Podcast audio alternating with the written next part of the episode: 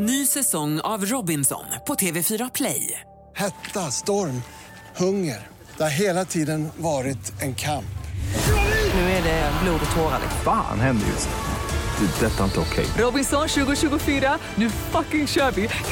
Streama söndag på TV4 Play. Du lyssnar på en podcast från Expressen. Fler poddar hittar du på expressen.se podcast och på iTunes.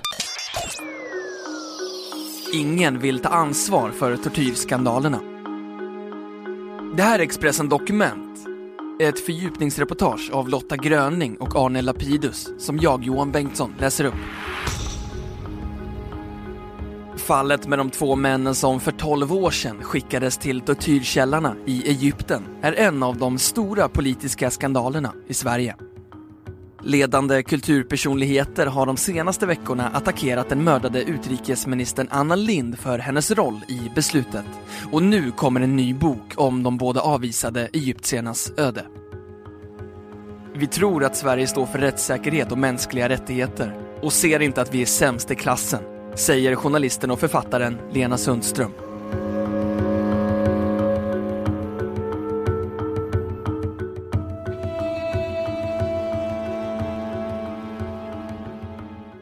Allt sedan Expressen den 21 december 2001 som första svenska tidning kunde rapportera att två egyptiska män hade avvisats från Sverige till diktaturens Egypten har fallet varit en kontroversiell fråga.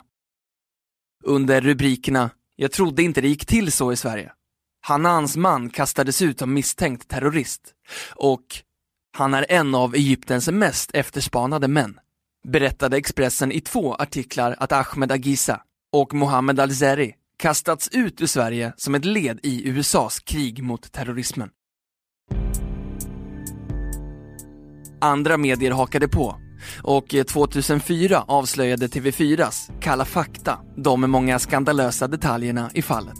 En grävande journalistik som belönades med Stora Journalistpriset. Nu ger journalisten och författaren Lena Sundström ut den nya boken Spår som i romanform skildrar hela affären och TV4-journalisternas jakt på sanningen. Det är samtidigt en svidande uppgörelse med svenska myndigheter och politiker som bröt mot lagen och åsidosatte mänskliga rättigheter. Det är en oerhört spännande thrillerhistoria. Den säger också något mycket större om vår samtid och om klimatet efter den 11 september 2001 som vi fortfarande lever i med fånglägret Guantanamo och fallet Snowden, säger Lena Sundström. Det handlar om ett uppgörande övergrepp i rättsstaten som föregicks av en avhumanisering där människor inte längre ses som människor med mänskliga och demokratiska rättigheter. En häxjakt på muslimer. Man har frihetsberövat människor utan rättslig prövning och bevis. Misstag kan begås, övergrepp händer, men det är viktigt att man ställer folk till ansvar. Vi har inte gjort det. Vi är sensationellt dåliga på att ta itu med vår historia, säger hon. En mörk kväll strax före jul 2001 fördes två män ut till ett väntande flygplan på Bromma flygplats. De var barfota och paketerade i blöjor, overaller, huvor, handbojor och fotbojor. Ahmed Agissa och Mohammed Alzeri hämtades av amerikanska CIA-agenter och fördes till Egypten. Sveriges regering och utrikesminister Anna Lind tog beslut om avvisning efter löften från Egypten om att de båda inte skulle torteras eller dömas till döden. Dessutom fick den ett löfte om att Sveriges ambassadör skulle få besöka dem i fängelset. I Egypten fängslades männen och torterades redan nästa dag av säkerhetstjänsten. De båda stämplades som terrorister efter 11 september-attentaten i USA då president George W Bush förklarade krig mot terrorismen. USA satte hård press på omvärlden, inte minst på EU-länderna som blev USAs allierade i jakten på terrorister. Mohammed Alzeri släpptes ut ur fängelset i oktober 2003 utan att ha blivit åtalad. Ahmed Agisa blev först dömd till 25 år i fängelse, men senare ändrades domen till 15 år. Sverige har kritiserats av både FNs tortyrkommitté och FNs människorättskommitté för sitt agerande. 2007 upphävdes avvisningsbeslutet.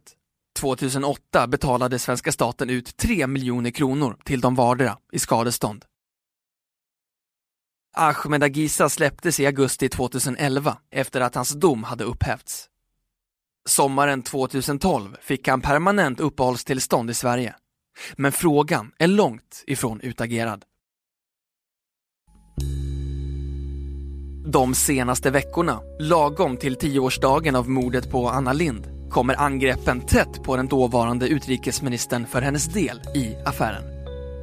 Först ut var Mikael Wiehe, som inte ville att hans En sång till modet skulle användas i ceremonin på minnesdagen. Hon böjde sig, skrev Mikael Wiehe om Anna Lind.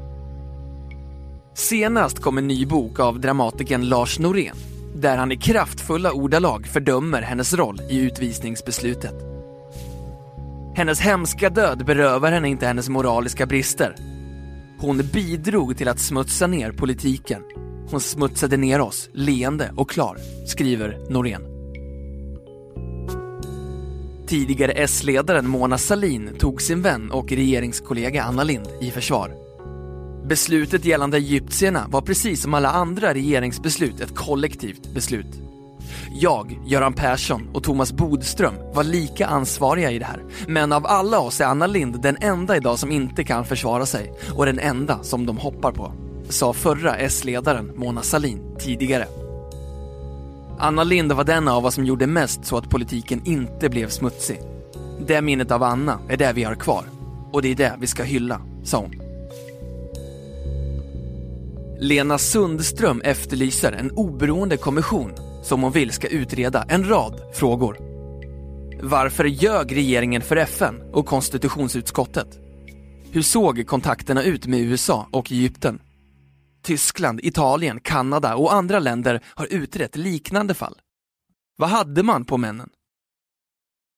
Vi har ett starkt behov att intala oss att det hela beror på vår naivitet och godhet, att vi inte kunde föreställa oss att folk torterar. Men att värna mänskliga rättigheter är något som man gör i handling och inte i ord, säger hon.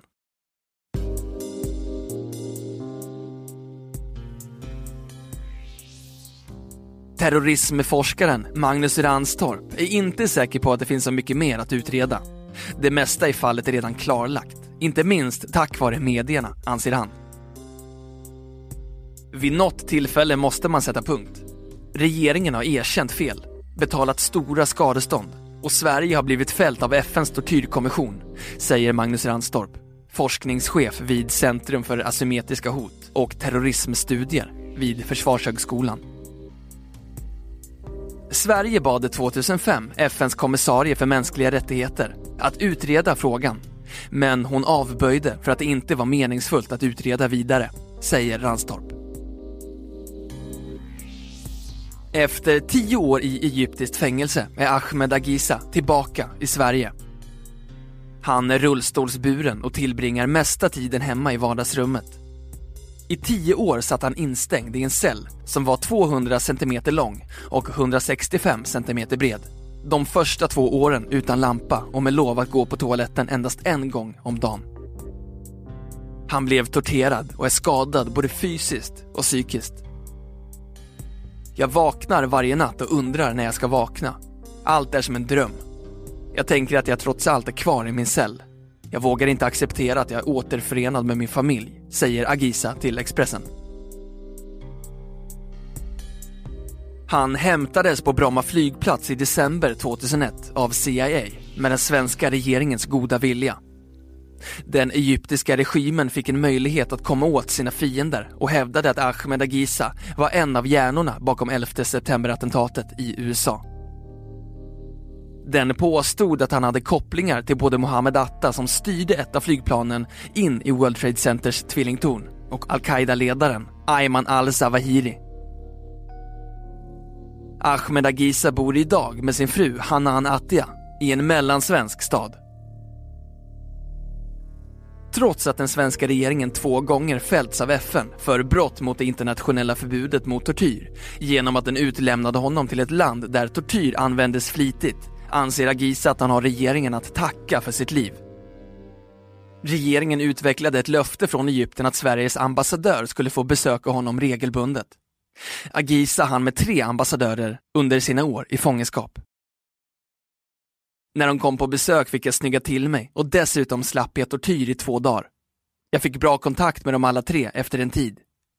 Men när de kom de första gångerna såg jag att de tittade på mig som att jag var en terrorist. Agisa kommer från en välbärgad muslimsk familj med starka religiösa traditioner. Varför blev han då stämplad som terrorist? Jag har aldrig varit en vän av Mubarak. Jag har kritiserat honom hårt för att han har misskött sitt ämbete och för att han var en katastrof för folket. Jag krävde att han skulle fängslas och åtalas för brott mot folkrätten, säger Agisa. Redan som ung var jag med och demonstrerade mot regimen. Jag arresterades också i samband med mordet på Sadat och satt i fängelse i två år och torterades.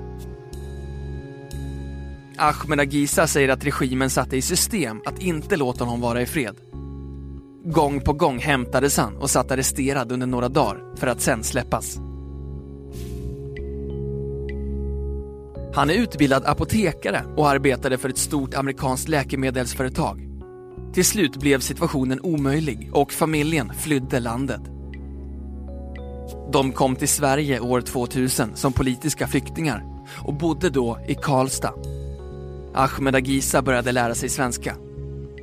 Innan han hämtades av polisen den 18 september 2001 för att sen sändas till Egypten blev han inkallad till förhör hos Säpo en gång. Där fick jag höra att jag anklagades av den egyptiska regimen för att vara en av de som planerade 11 september-attentaten i USA. Ahmed Agisa berättar hur han ser på demokratin. Idén om demokratin är bra. I Sverige finns starka och fria medier. Det är bra så att folk inte luras, säger han. Under min rättegång sov domaren. Jag sa till min advokat att han inte behövde säga något, för det var ändå ingen som lyssnade, säger han. Han blev dömd till 25 års fängelse för terrorism när domaren väl vaknade. Lagen är som ett gummiband, säger Agisa.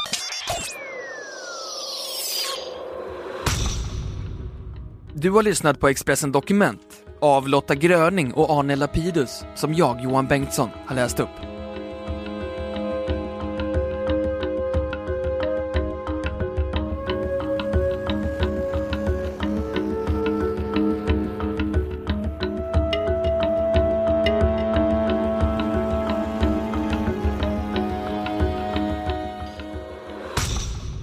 Du har lyssnat på en podcast från Expressen. Ansvarig utgivare är Thomas Mattsson. Fler poddar finns på Expressen.se och på iTunes. Ny säsong av Robinson på TV4 Play. Hetta, storm, hunger. Det har hela tiden varit en kamp. Nu är det blod och tårar. Fan händer just nu. Det. är Detta är inte okej. Robinson 2024, nu fucking kör vi! Streama söndag på TV4 Play.